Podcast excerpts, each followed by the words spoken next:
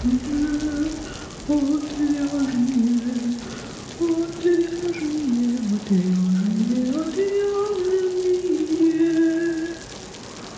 шоу «Отвяжные».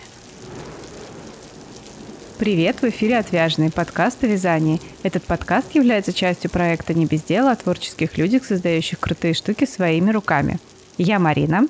Я Евгения. И сегодня Евгения расскажет нам о ручном придении.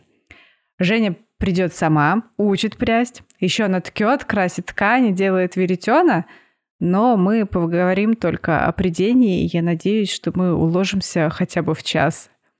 Ссылка на профиль Жени есть в описании к выпуску. Загляните к ней, она делает какие-то очень крутую пряжу ручного придения. Я, я, честно говоря, не очень понимаю, как из нее вязать. По-моему, ее просто как бы вешать на стену и любоваться. Ну, на самом деле у меня есть не только вот такая пряжа а фактурная, та, которую, ну, просто смотришь, она нравится, можно повесить на стену. Но есть и совершенно обычная классическая пряжа, просто она, как правило, ну, какого-то интересного цветового решения, но из нее вяжут все то же самое, что и из фабричной пряжи.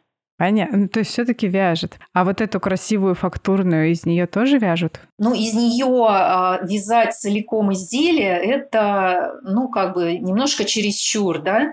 Но она очень хорошо может использоваться или в качестве декора какого-то, или еще интереснее, когда комбинация просто фабричной пряжи и вот эта вот э, пряжа ручной работы, она как-то так вписывается в идею.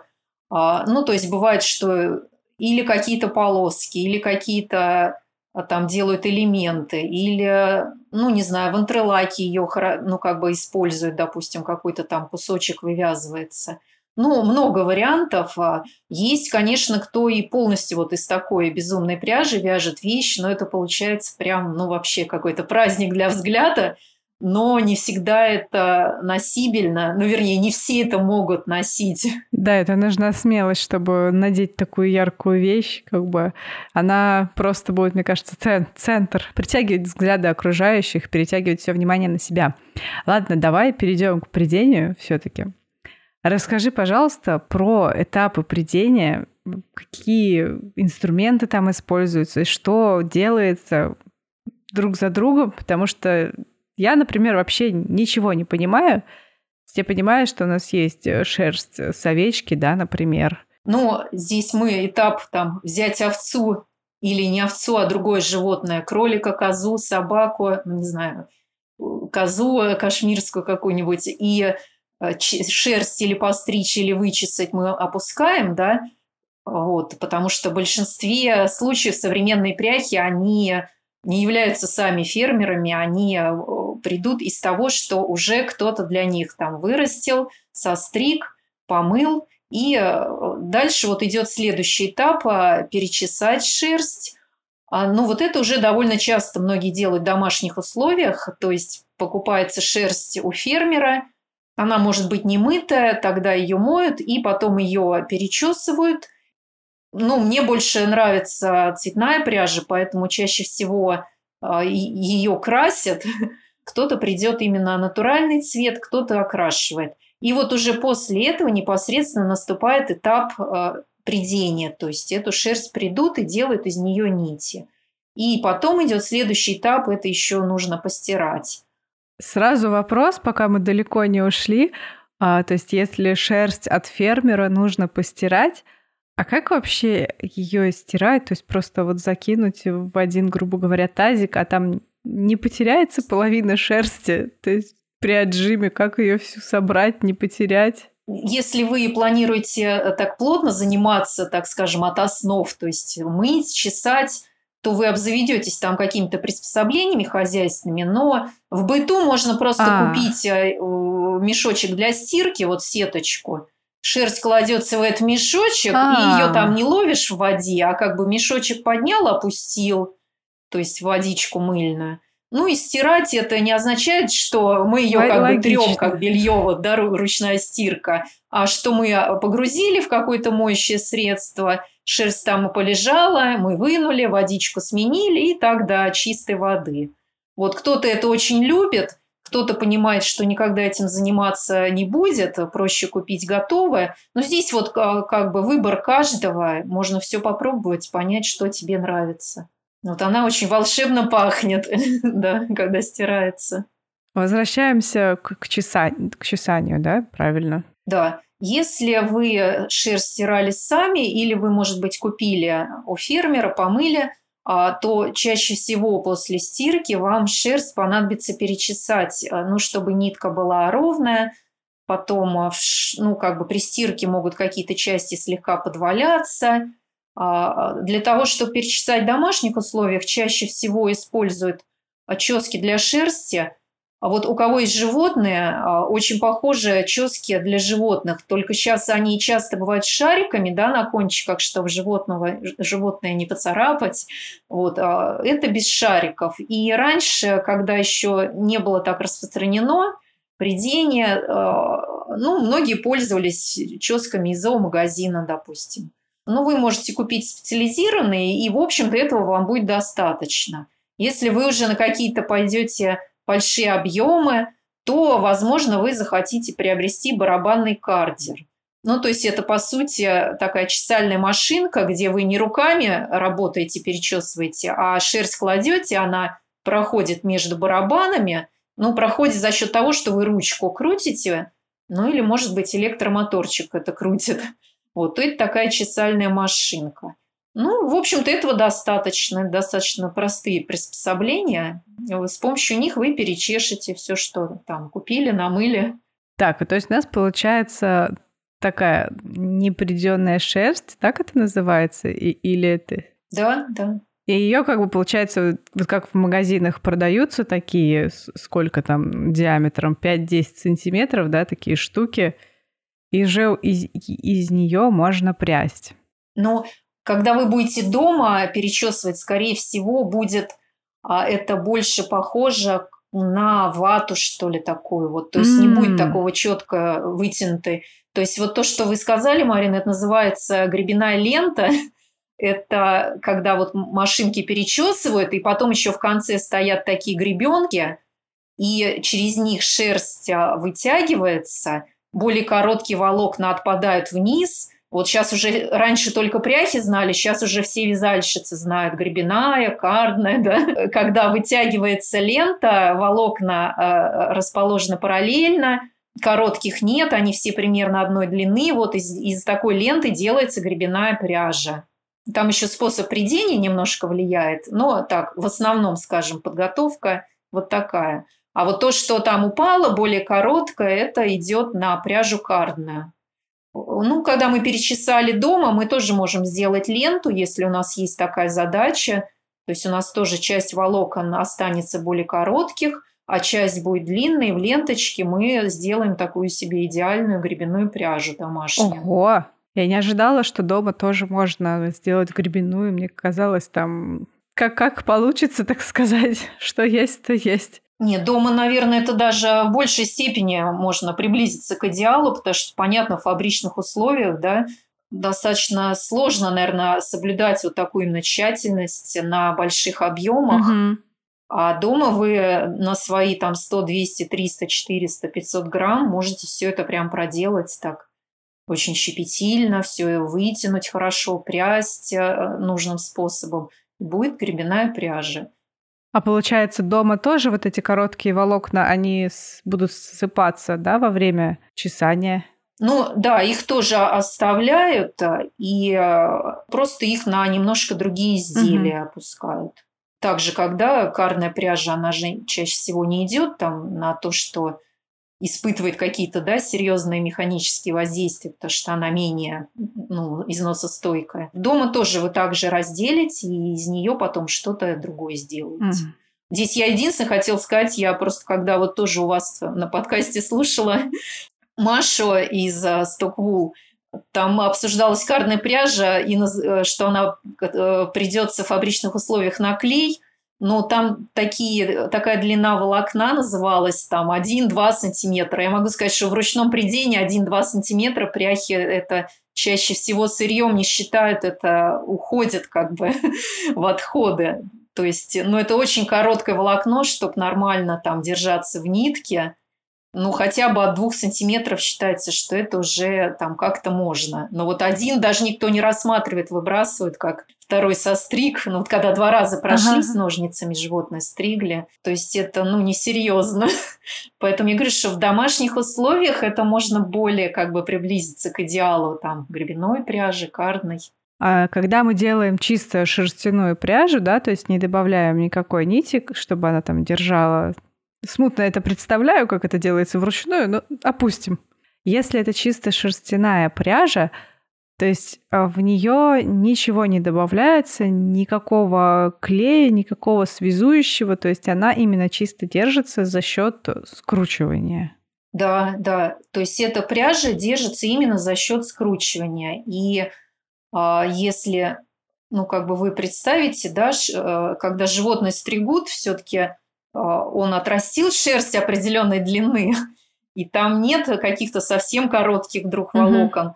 Ну, или вот это высыпается, а, и то, что вот э, доступно пряхам, это, как правило, нормальной длины волокно, mm. оно совершенно нормально держится в пряже именно за счет скручивания. То есть должна быть а, хорошо подобрано вот это скручивание, э, так что волокно, оно как бы получается, допустим, сколько там витков на сантиметр, да, закрутка mm-hmm. идет. И этого достаточно, чтобы держать нитки, чтобы это не разваливалось. Ну, у меня вот шапка из своей пряжи, она а, носится там очень хорошо. Шапка, допустим, ну, из средней руки турецкой пряжи, она уже носится совсем по-другому. Еще там двух лет нет, уже чуть-чуть где-то подкаталась.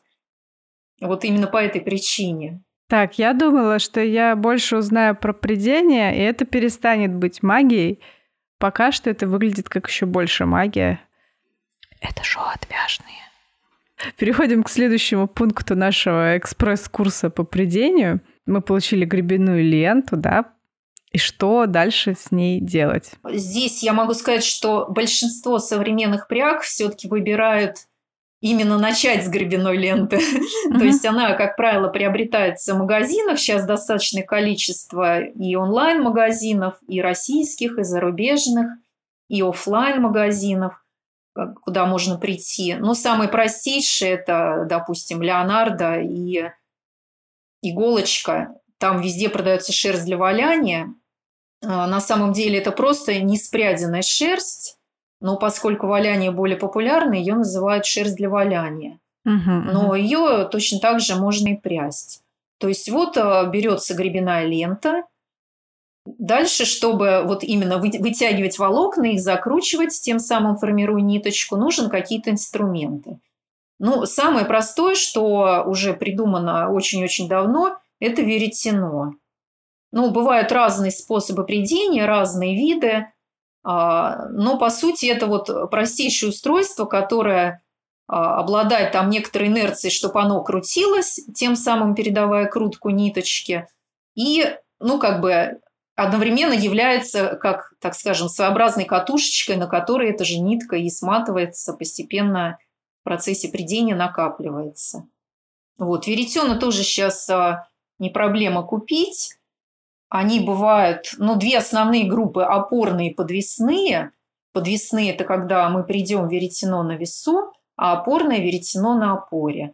Ну, я вот советую учиться на подвесном веретене, потому что, ну, вот из моего опыта а, больше как бы вероятность, что вам это окажется проще, чем на опорном. То есть есть отдельные индивидуумы, которые с опорным лучше справляются, но это, так скажем, реже. Соответственно, веретено, шерсть, ну, собственно, все, больше вам ничего не нужно. А здесь многие сразу вспоминают вот такой с колесом, с педальками прялку, да? Да. Но я всегда говорю, что если вы заинтересовались, захотели, вы попредите какое-то время на веретене, и когда вот вы поймете, ну, у кого-то это быстро происходит, а, там, через там, 2-3 недели, у кого-то месяц, два, три. Если вы поймете, что все, вот прямо хочу, не могу, буду прясть, без прялки не жизнь, тогда вы уже начинаете присматриваться, выбирать прялку. Вот. А может быть, вы так и будете продолжать прясть на веретене, это просто немножко дольше по производительности, но если вы придете для себя, то это вот такой вот вполне доступный инструмент. Или наоборот, вы скажете, да не буду я в жизни этим заниматься, это невозможно. Сначала там месяц придешь на этот свитер, потом еще и вяжешь месяц. Ну, вам не будет жалко, ну, каких-то потраченных средств. Вот мне было интересно как раз узнать по времени, сколько занимает спрясть на веретене, да, и на прялке. Возьмем, например, 500 грамм пряжи, я не знаю, это нормальный объем, ну, для свитера нормальный объем, то есть это реально на веретене месяц его прясть? Нет, ну, я так условно сказала, у нас же ну, мало кто придет по 8 часов. Тут вопрос такой же, примерно как вот сколько по времени связать свитер, да? какой свитер, из какой пряжи, да, а, то есть из там 100 грамм на метр, ой, на 100 метров, да, или там 500 метров на 100 грамм, или там руками на машинке. Сейчас я конкретизирую вопрос. Возьмем пряжу, ну, например, ну, для ручного вязания пускай будет 300 метров в 100 граммах, угу. да, 500 грамм, и пусть это будет... А что проще, чисто шерстяную сделать или на что-то ее наматывать, добавлять какую-нибудь? Марин, ну сейчас скажу по времени примерно. Значит, это очень условно, то есть будет зависеть от вашей сноровки. Да, если мы сразу пряха профессионал, ну, если там спешите, не спешите, на ну, допустим, э, на прялке возьмем, да, то есть у вас уже есть какая-то прялка, которая чуть более производительная, чем веретено, ну, 300 метров на 100 грамм, так условно, зависит тоже от сырья, насколько хорошо подготовлено. Меньше будете тратить время в процессе на какие-то отвлечения. 4-5 часов, допустим, вот так условно. Ого! Э, это, это быстро. Ну, это, как сказать... Я ожидала 40 часов. Это на, то есть на веретене это будет дольше. Если, допустим, вы, ну, многие хотят объемную пряжу прясть, потому что прясть быстрее, вроде как вязать быстрее, и для аксессуаров очень хорошо, угу. и мода была, и сейчас, по-моему, еще не совсем закончилась на такую пряжу. Вот, но это будет быстрее, то есть э, где-то 100 метров на 100 грамм, ну, я думаю, часа за два при умении вы э, управитесь. Вот. Ну, соответственно, расход этой пряжи больше, да. Но это на прялке. На веретене я, наверное, э, умножила бы где-то там от полутора до двух с половиной раз все это время. Потому что ну, на веретене немножко дольше. Но здесь, э, если вы будете прясть для себя, здесь нужно учитывать, что веретено, в общем-то, вы можете брать куда угодно, и кто-то придет, пока ребенок на площадке гуляет. Кто вяжет, знают, да, некоторые вяжут также. Коляску катит впереди себя и вяжет, наблюдала. Поэтому, может быть, на веретене для вас окажется там даже чуть-чуть быстрее не по затраченному времени, а в каком-то временном промежутке, потому что вы больше сможете найти время, там, 10-15 минут попрясть. Ну, понятно, да, что все условно как бы и зависит от того, в, как, в какой раз ты, грубо говоря, это делаешь, mm-hmm. да, но так же, как и вязание. Какая пряжа, что ты там еще с ней хочешь сделать, условностей много, но я хочу сказать, что я ожидала, там, не знаю, часов 40, что на веретене Нет, но... прясть пряжа. Если вы на более тонкую замахнетесь нитку уже, то это будет, да, и может и до 40 часов дойти еще пока не забыли, хотела вот это распространенное убеждение развеять, что придут на какую-то нитку. У вас фабричной пряжи много спрядено на нитку, вы видели? Нет, я, я, у меня больше вопрос то, что как бы что-то добавляется, какая-то еще ага. нить. Ну, то нет, есть... ну, как правило, нет. Не для того, чтобы закрепить. А для состава какого-то, да? Угу. То есть, смотрите, если мы правильно, хорошо спряли, то есть скрутили вот наше сырье, вот здесь оно может быть не только шерсть, там может быть тоже в составе и нейлон добавлен, да, для прочности, и там шелк, чтобы шелковистость да, придать, да, да, да. и там, не знаю, эти пресловутые там 2% кашемира. То есть мы также можем, да, составы, в принципе, любые подбирать, как и у фабричной пряжи, кто-то даже там пытается имитировать но это все сырье, оно полностью как бы перечесано, то есть оно вот идет как единое сырье, но там разные волокна внутри в составе.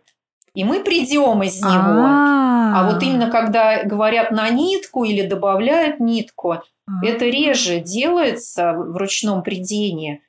Это часто делается, ну так скажем, пряхами, которые не очень, не сильно там заботятся о качестве, а это вот как бы побыстрее получается, вроде на нитку напрял, оно там на нитке держится, но здесь, э, во-первых, получается, что, допустим, ценного сырья пуха там сразу, получается, меньше уходит, да, потому что эта нитка еще может быть разной толщины. Ну и потом такая пряжа менее ноская, если она неправильно спрядена. Ну, чаще всего это делается, никакие дополнительные нитки не добавляются. То есть чаще всего, то есть сырье именно, которое может быть разного состава, придется само по себе. И, ну, единственное отличие от фабричной пряжи, что у фабричной мы часто видим в 3, в 4, в 5 нитей, да. То есть если вот мы ниточку начинаем разбирать, то в ручном придении все-таки 2, 3, ну, 4. Вот больше нити это уже, ну, это сложно. Это надо очень-очень тонкие ниточки спрясть, их потом между собой ну, соединить. Поэтому в ручном придении чаще всего пряжа в две, в три нити, реже в четыре. Так, у меня все-таки еще вопрос про смесовки. То есть, если мы добавляем шелк, например, это мы прям сразу покупаем э, ну, гребенную ленту, да, у нас там типа шерсть и шелк в ней сразу. Или как да, это да. выглядит? И у меня сейчас мозг просто разрывается. Я не понимаю. Кстати, вот одно из э, ну, из моментов, один из моментов, ради чего многие придут, что можно делать свои составы, в которых, ну, как бы более-менее уверен, а покупается сырье у хороших производителей. Да, это может быть, допустим, уже на фабрике смешанная 70% шерсть, меринос, как правило, и 30% шелк. Тогда мы вот купили и уже придем, а, сразу радуемся, получаем удовольствие, тактильное ощущение. Или мы можем отдельно купить а, волокно, волокно шелка, отдельно купить волокно шерсти, но тогда нам нужно будет приложить э, достаточно усилий на то, чтобы это подготовить, то есть перемешать это, перечесать. А это прям так и называется, гребенная лента из шелка? Шелк, он, как правило, будет тоже или в ленте, реже будет в виде такой ваты, но это будут уже более короткие отходы. Это когда вот коконы сматывают, сматывают а, ну, ниточку с кокона шелковое волокно, так скажем. А где-то, ну, он же там прогрыз, мог прогрызть, там вылезти. Так. Ну, какие-то погрешности. Вот эти более короткие тоже, они уходят на, ну, как бы другое, другая категория сырья. Соответственно, может быть, может быть, шелк в виде, сейчас вот иногда покупают в виде шелкового одеяла, просто доступный тоже сырье, то, что вот в одеяло вкладывают. Но там такие же волокна шелка, как и для придения. Но вообще, если, да, прийти сейчас в любой магазин, прийти, скажем, условно в интернете или найти там реальный, там будет продаваться и волокно шелка, и волокна там нейлона, вискозы, конопли, льна и так далее. Это так магически звучит. Альпака, кашемир. Ну, то есть, в принципе, весь спектр волокон будет доступен, ну, тех, которые мы и в пряже видим, да, фабричные. Это прям классно. Причем смешно, я сейчас ввела в интернет, ну, в гугле гребенная лента шелк, и первая ссылка, которую я нажала, называется «Шерсть для валяния. Натуральный шелк». Так, шерсть из шелка. А если мы захотим взять хлопок, мы можем просто вату взять или не прокатит? Ну, теоретически можно, э, потому что, ну, по сути, это тоже хлопок, но я думаю, там, э, ну, какой-то идет чуть-чуть меньше качество волокно, но, наверное, больше внимания уделяется очистке. Хлопок в наших условиях реже придут, потому что, ну, у нас все-таки климат немножко, да, такой больше подходящий для теплого волокна. А, но вообще вы точно так же можно купить и хлопок а, для придения, но это скорее вот в зарубежных магазинах. То есть у нас это не так популярно. Плюс у нас пока все-таки хлопковая пряжа, она ну, достаточно недорогая, да, относительно, что можно mm-hmm. проще, чем вот так сидеть и заморачиваться, хлопок не так просто прясть, он довольно коротенькое волокно, ну, проще купить, наверное, пряжу. Но если вы зададитесь целью, да, вы найдете этот хлопок, и тоже можно будет его прясть. Я скорее как добавку именно использовать, просто, просто потому что могу. Это шоу отвяжные. А у меня вопрос возник про махер, ну или даже не про махер, а про оренбургский, пух оренбургских коз. Просто так всегда про него говорят, что его придут на основу. Что это значит, что его придут на основу, да, на шелк, хлопок или что они там еще используют? Значит, это вот э, следующая очень большая категория прях, которые начали прясть с того, что хотели купить платок, но выяснялось, что это все не тот платок, не настоящий и так далее. Тогда они покупали пряжу, вязали платок. Потом поняли, что эта пряжа тоже это не то фабричное, что должно быть. И вот таким образом пришли к придению вот этой тонкой ниточки на шале паутинки. Придется сначала ниточка из пуха. Ниточка, ну причем пуха, если э, вы хотите вот идеальный платок, который мягкий, ну, такой мягкий, как облако, при этом тонкий, невесомый, то из пуха должна быть выбрана вся ось, то есть такие более грубые волоски. Соответственно, на это нужно потратить тоже очень много времени, чтобы ну, из какого-то пуха, который вы купили, скорее всего, там эту ось не выбирал, то есть отбирает ось, потом остается вот именно непосредственно пух, из пуха придут тоненькую-тоненькую ниточку, ну, с помощью веретена или с помощью прялки, и потом эту ниточку соединяют, ну, в придении это называется сучивание, ну, может быть, не очень благозвучное слово, но тем не менее. А кто-то еще говорит срастить. И потом, а, соответственно, ниточку, спреденную из пуха, сучиваются шелковой ниточку. Причем там какой-то метраж, что-то 4000 метров на 100 грамм вот шелка должен, ну, примерно это нельзя сказать придением на нитку, то есть а, пуховая нитка придется именно самостоятельно, mm-hmm. и она уже как бы держится как, как единое целое, она не разваливается. Но если из нее начать вязать, то вот лицевая гладь, ну и все вот эти узоры с накидами, да, которые типичны для платка, это будет как бы косить изделие, потому что, ну, как бы крутка же задана в одну сторону ниточки, да, волокна стремятся как бы раскрутиться, то есть, и чтобы вот уравновесить вот эту крутку, соединяют с шелковой ниточкой. Ого! То есть это не есть придение на нитку. Это именно вот такая, получается, тончайшая нить, две нити, из которых одна шелковая, тоненькая, и вторая тоненькая ниточка пуховая, ну, из стопроцентного пуха как говорят, проверить платок, если вот платок берется за одно волоконце, и он вот так висит, то есть ниточка хорошо спрятана, что это волокно не, не выскакивает, а остается в руках, а платок падает. И плюс, а, когда отбирают ось, потом еще в идеале тоже волокно перечесывают на гребнях, чтобы вот именно для платка взять а, только длинные волокна. Ну, а короткие их куда-то там добавят. Соответственно, получается волокно длинное, хорошо спрядено, потом соединено, сучено с шелковой ниточкой. Вот это идеальный такой вот платок. Там есть, конечно, разные еще другие техники, но вот классических это не придется на нитку. Вот. Технология примерно вот как я описала. Это столько всего вводит нас в заблуждение, потому что все, что я слышала, именно о том, ну, шла речь, что ты придешь на основу.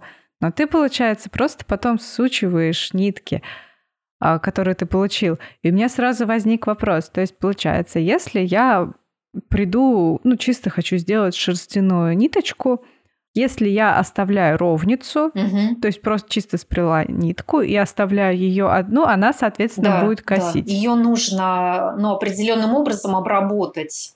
То есть на фабриках, наверное, применяют там разные какие-то запаривания, но в домашних условиях что-то такое воспроизводят. либо какими-то температурными, там из холодной в горячую воду, чтобы э, как бы эти волокна немножко свалялись.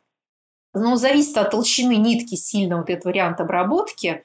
Но если вот просто спрясть и просто потом вязать, то э, единичная нить, да, она будет косить. А если сделать две нити? Когда делают две нити, то они каждая спрядена в свою сторону, в одну сторону, и потом в противоположную сторону, когда они между собой скручиваются, то там каждая как бы раскручивается и одновременно закручивается друг вокруг друга. И получается, что э, если пряжа балансирована хорошо, то есть э, крутка, которая была дана при соединении нити, она уравновешивает крутку, которая была при придении, то волокна в ниточке, они э, как бы опять начинают лежать параллельно как бы направлению нити. То есть нет вот этого дисбаланса, но при этом ниточки между собой перекручены. Поэтому вот сучная пряжа, она получается сбалансированная, если все правильно сделали. Она косить не должна ну, один из тех моментов, ради чего пряжа сучивает, собственно. Как раз хотела спросить, то есть, получается, вы все это учитываете при сучивании, в какую сторону скручена нить, ну, скручены нити, да, это, на это нужно обратить внимание, и потом перекручивать их в правильную сторону, чтобы не получилось, что мы еще больше закрутили это все. Ну да, вообще говоря, если две нитки в разную сторону спрясть, они между собой скручиваться не захотят, то есть придется в одну сторону, и, как правило, сучивание идет а, в сторону противоположной придения. Я почему говорю как правило, потому что если там в дебре уже удаляться, то вариантов сучивания конструкции пряжи их очень много, и там возможно какие-то отступления. Но вот основное пряжа такая обычная в две или три нити. Нити придутся в одну сторону, а потом при сучивании а, скручиваются в противоположную сторону. И э, крутка сучивания, она уравновешивает крутку, которая была при придении, то есть волокна э, лежат вдоль нити, и поэтому не возникает вот какого-то перекоса в ту или другую сторону. Я не знаю, как, как вам, мне очень удивительно. Я хочу вернуться к веретенам, потому что буквально вчера вечером, даже ночью, я впервые посмотрела, как работает веретено, и для меня был шок, что нужно его закручивать самому. Это же как выглядит прям вот дико неудобно, особенно подмес... подвесное веретено, что ты его, получается, сам каждый раз подкручиваешь, и вот он сколько успел накрутить, да, столько успел. Потом ты его снова подкручиваешь. Собственно, да. Принцип такой, что волокно присоединено к веретену, да, и закручивая веретено, мы потом эту крутка, э, ну, веретена, она переходит на волокно, и получается закрученная ниточка. При этом одновременно мы волокно вытягиваем. Ну вот э, подвесное веретено, оно как работает, когда вы уже опытные пряха, его закрутили, оно висит на весу и само по себе продолжается, а вы придете. И э, это происходит как бы одновременно когда ну, инерция, вот это вращение закончилась, которое вы задали изначально, вечного двигателя нет, да, у нас все равно рано или поздно оно остановилось. Ну, вы просто отвлекаетесь, снова его подкручиваете. И еще раз вам придется отвлечься, когда э, вы спредете пряжу такую, что у вас уже рук не хватает, да, ее держать, значит, вы пряжу сматываете на веретено.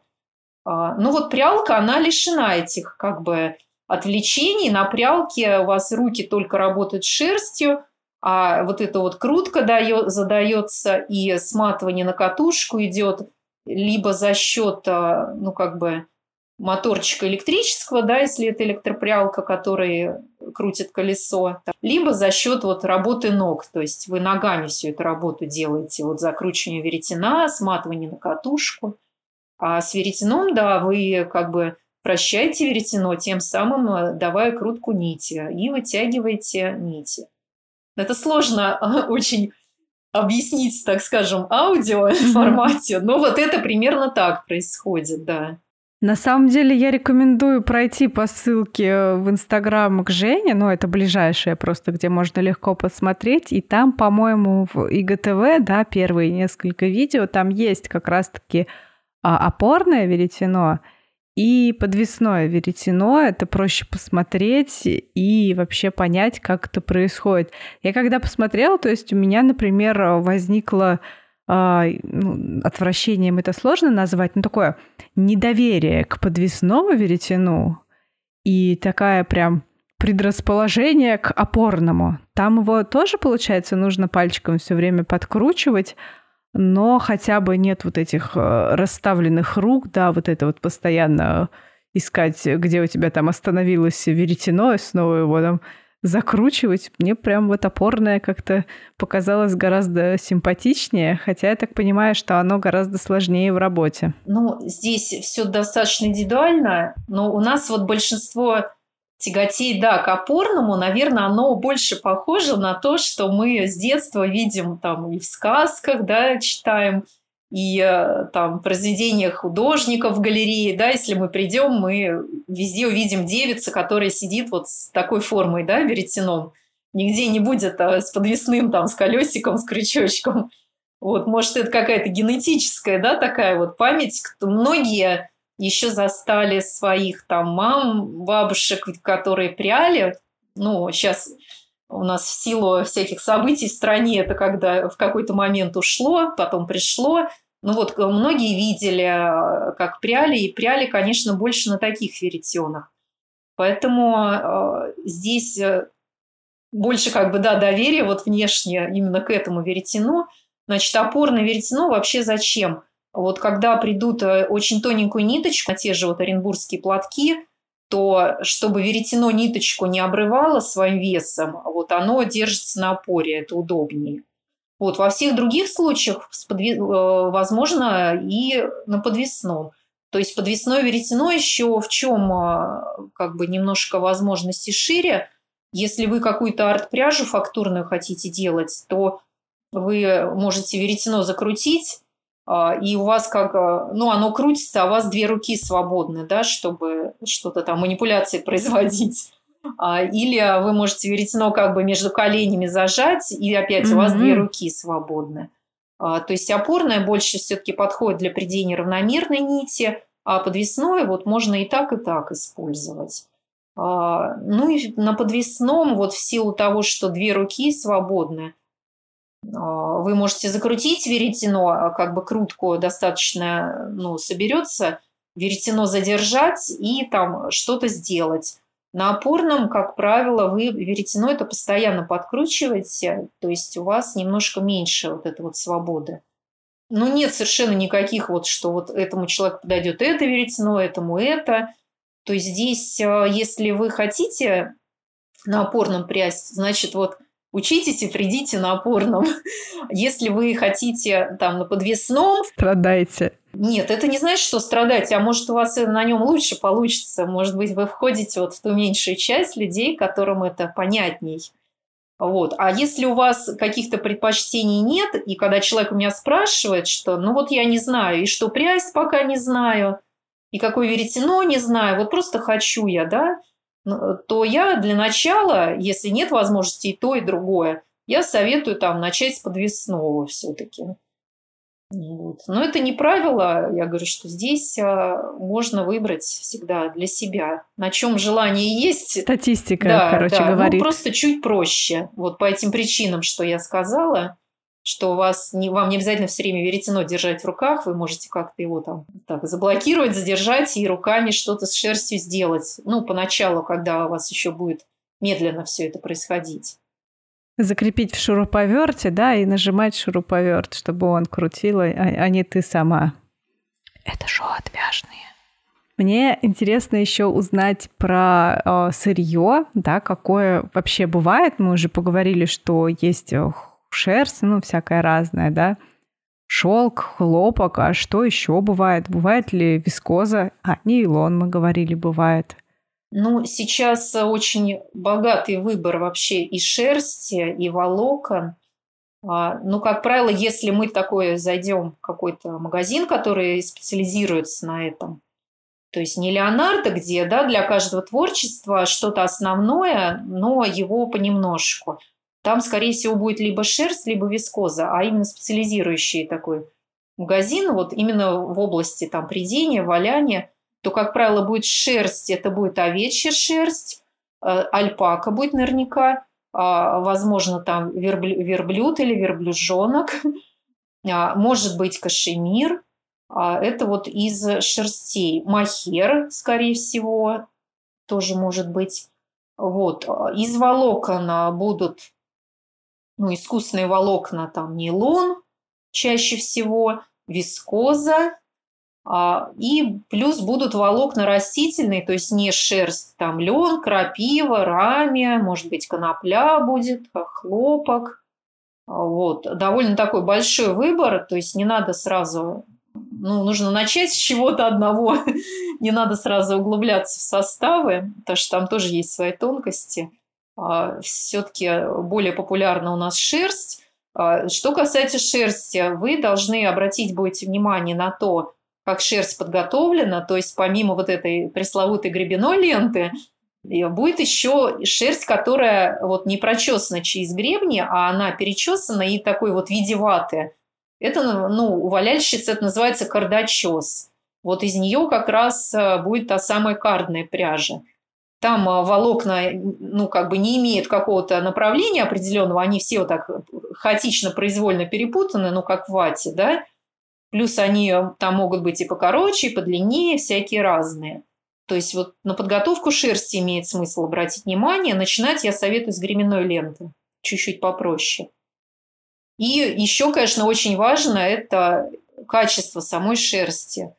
То есть чем качество определяется, да, у животного есть а, шерсть, и шерсть это определенный, каждое волокно отдельный волосочек, он определенной толщины. Ну, у шерсти это называется тонина. У нас она чаще всего будет в микронах измеряться, и будут стоять цифры там 16 микрон, может быть 14 микрон.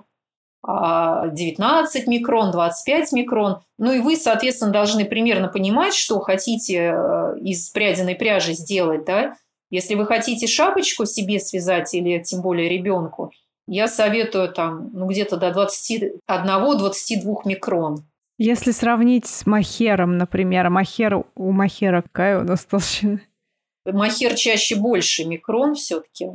Поэтому, ну вот часто пряжа с мохером, она покалывает как бы немножко, да. А вот, да, 25-45. Кашемир, кашемир, по-моему, там 9 микрон. Меринос экстра файн – это вот в районе 19 микрон.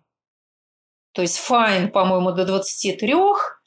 И вообще меринос, ну вот как особенность породы, где-то до 27 микрон волокно. То есть когда мы покупаем в магазине пряжу, и там написано, что это мерино вул – то может быть и 25-26, а может быть и 16-17. И это, я вам скажу, на ощупь, ну, как бы небо и земля. Поэтому вот в плане э, самостоятельного придения вы, вы как бы будете знать, вот у вас все-таки 26 или волокно, или 18 микрон, потому что производитель хороший это укажет. Я смотрю, что Супер Кид Махер это где-то около 19 микрон. То есть получается, если мы берем еще тоньше, то это будет еще мягче.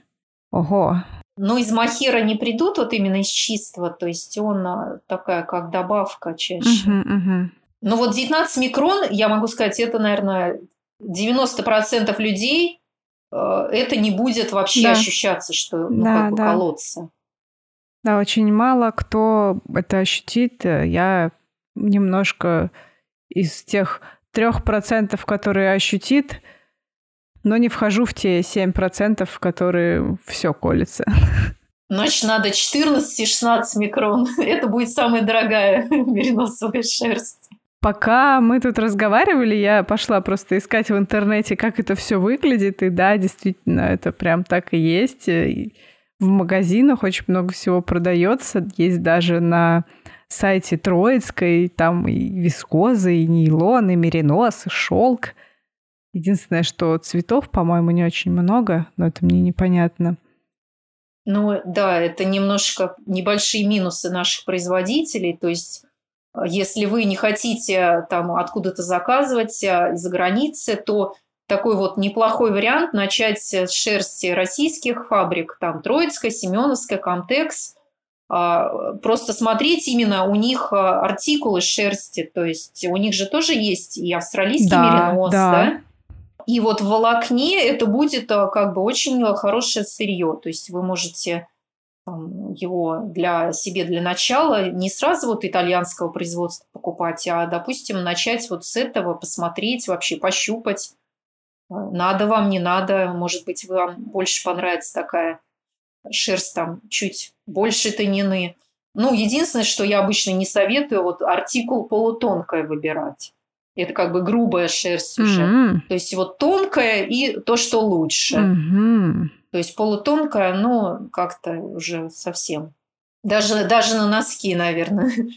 И они даже длину еще указывают. А, ну, длина у них, мне кажется, у них длина ленты указана. Или прям длина волокна. Нет, нет, нет, длина волокна. А. Вот тут получается танина, да, 19 микрон угу. для австралийского мериноса. Ну, это если на Троицкой да. фабрике угу. смотреть.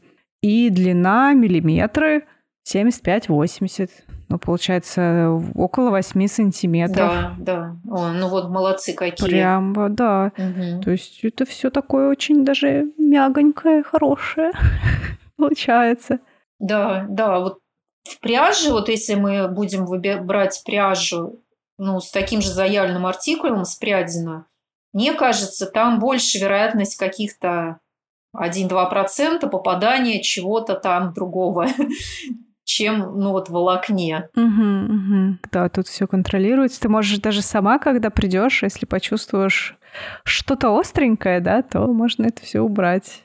Ну да, иногда попадается, да, вот особенно наши фабрики этим грешат, что-то такое вдруг раз какое-то, ну, это просто выкидываешь. Собачка пробежала. Ну, скорее не собачка, мне почему-то какие-то полиэтиленовые такие волокна попадаются, штучки какие-то. А, ну это лучше, чем собачка-крыска, там, я не знаю. А как собачья шерсть в работе? То есть насколько она толще, грубее, чем даже тот же меринос? Еще, если вы учитесь прясть, у нас очень многие хотят спрясть из шерсти своей собачки, да, которая фактически член семьи. Ну, мне кажется, это прям, да, очень здорово, да, вот так вот собирать, потом что-то спрясть, связать. Но чем характерна собачья шерсть, она более скользкая, чем овечья. То есть у овечьей шерсти волокно имеет такие чешуйки. А вот именно mm-hmm. благодаря вот этому строению овечья шерсть, она сваливается, да, то есть волокна просто цепляются между собой вот этими чешуйками, и расстояние между ними уменьшается, и вот как бы можно достать машинку, положить один свитер, да, а достать как будто два раза уменьшили. Вот это свойство овечьей шерсти. Да-да-да, достать свитер на ребенка. Вот собачья шерсть, она более скользкая. Вы можете ее прясть, ну вот, либо стопроцентно, но тут тоже будут этапы предшествовать, если ваше животное вы будете вычесывать, желательно там отсортировать, там на ногах, на штанах длинное, да, там на спине другое, ну вот как-то это примерно даже внешне будет и на ощупь разное – и потом вы должны будете помыть, э, ну, постирать эту шерсть, а, и потом можете прясть. Вы можете либо прясть стопроцентную, ну, или чаще все-таки немножко добавляют овечьей шерсти. То есть овечья шерсть вот за счет этих чешуек, она еще более как бы эластичная. То есть вот если изделие растянулось, оно потом mm-hmm. может вернуть свою форму. А вот эти волокна, которые чешуек не имеют, такие гладкие, то есть это собачья, альпака, ну, шелк так, тот же, да, они хуже форму держат, да, да, мы знаем, что они как бы, если вытянулось, то как бы, как правило, вытянулось, да, то есть это волокно, оно менее эластичное, поэтому вот чтобы взять плюс одного волокна и плюсы другого, сложить а минусы как бы их уменьшить, ну вот часто, ну как бы делают вот такие смеси, то есть не просто так, а с какой целью. Вот добавив овечью шерсть собачьей, вы как бы более такие эластичные нитки получите. Потом, ну, будет легче немножко прясть за счет вот того, что шерсть, она такая менее скользкая, овечья. А как она по мягкости?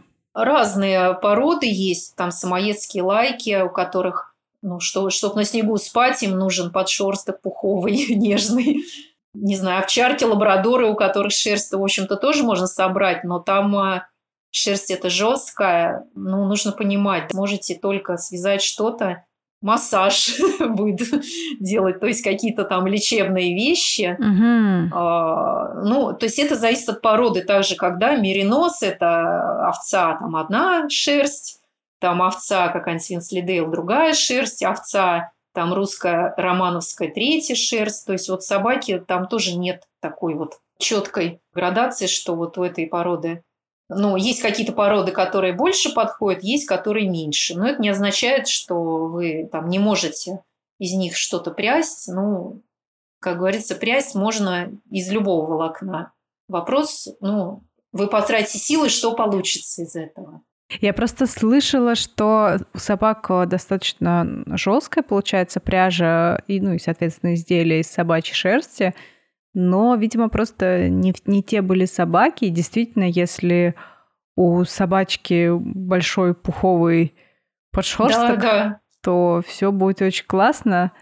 Ну и это уже видно, когда ты вычесываешь собаку, да, в принципе, да. да, ты берешь эту шерсть в руках, и если она мягкая, значит, э, все у тебя будет хорошо. И у меня сразу следующий вопрос. А кошачья шерсть? Ну, есть те, кто из кошачьей придет. ну, должны быть, есть да, должны такие. быть все-таки какие-то длинношерстные такие кошечки породы, чтобы, потому что тоже волокно скользкое, оно такое гладкое, шелковистое, скользкое, и если волокно короткое, ему, ну, ему сложнее в нитке держаться вот с такими свойствами, да, когда зацепиться нечем за соседние волокна. Поэтому, конечно, должна быть шерсть подлиннее, но да, есть те, кто из кошечки придет. Если вы еще добавите угу. немножко что-то там шерсти, можно вполне получить. Но здесь вопрос, сколько кошка дает шерсти, да? Это кажется, наверное, что ее много, да, да, когда да. она где-то там на вещах. А когда, если ее пытаться собирать, ну, не знаю, наверное, это не так много получится. Можно несколько лет копить, да? Ну, это скорее, да, как добавка будет. И с моими кошками еще, например, не всегда можно договориться, чтобы они да, дали шерсть. Вот тоже и, в общем, короче, я думаю, что, может быть, и стоит подкопить эту кошачью шерсть и чисто как добавку, добавку к чему-нибудь еще можно использовать если все-таки мне приспичит. Но это скорее будет э, больше из какого-то желания, чем из такой прям целесообразности. Да, да, это максимально непрактично. Да, ну потому что ее, ее и не так много, да, и не сказать, что она там какими-то суперценными свойствами обладает, но это больше вот такая фишка будет этой пряжи. Да, просто такая, такое милое действо сделать. На память себе спрясть шапку из кошачьей шерсти, а то мало я ее съедаю каждый день, так сказать. Мало ее мне, нужно больше.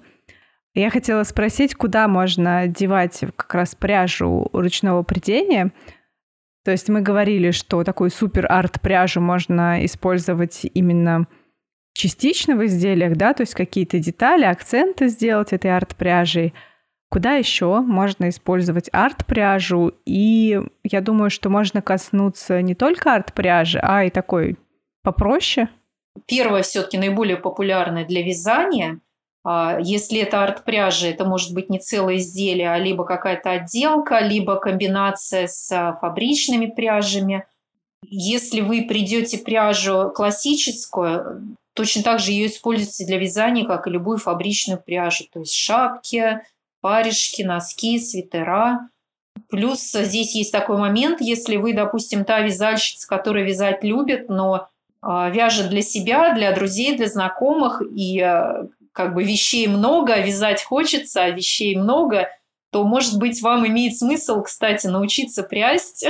У вас э, производительность вот как бы вещей, она упадет, потому что вы будете сначала прясть, потом вязать. Вот у кого такой вопрос стоит, как бы, то можно вот посмотреть в сторону придения. Классный ход, кстати. Плюс сейчас еще нас тоже набирает популярность качество и ткачество не только вот в стиле каких-то народных традиций, да, а в том числе ну, как в современном приложении.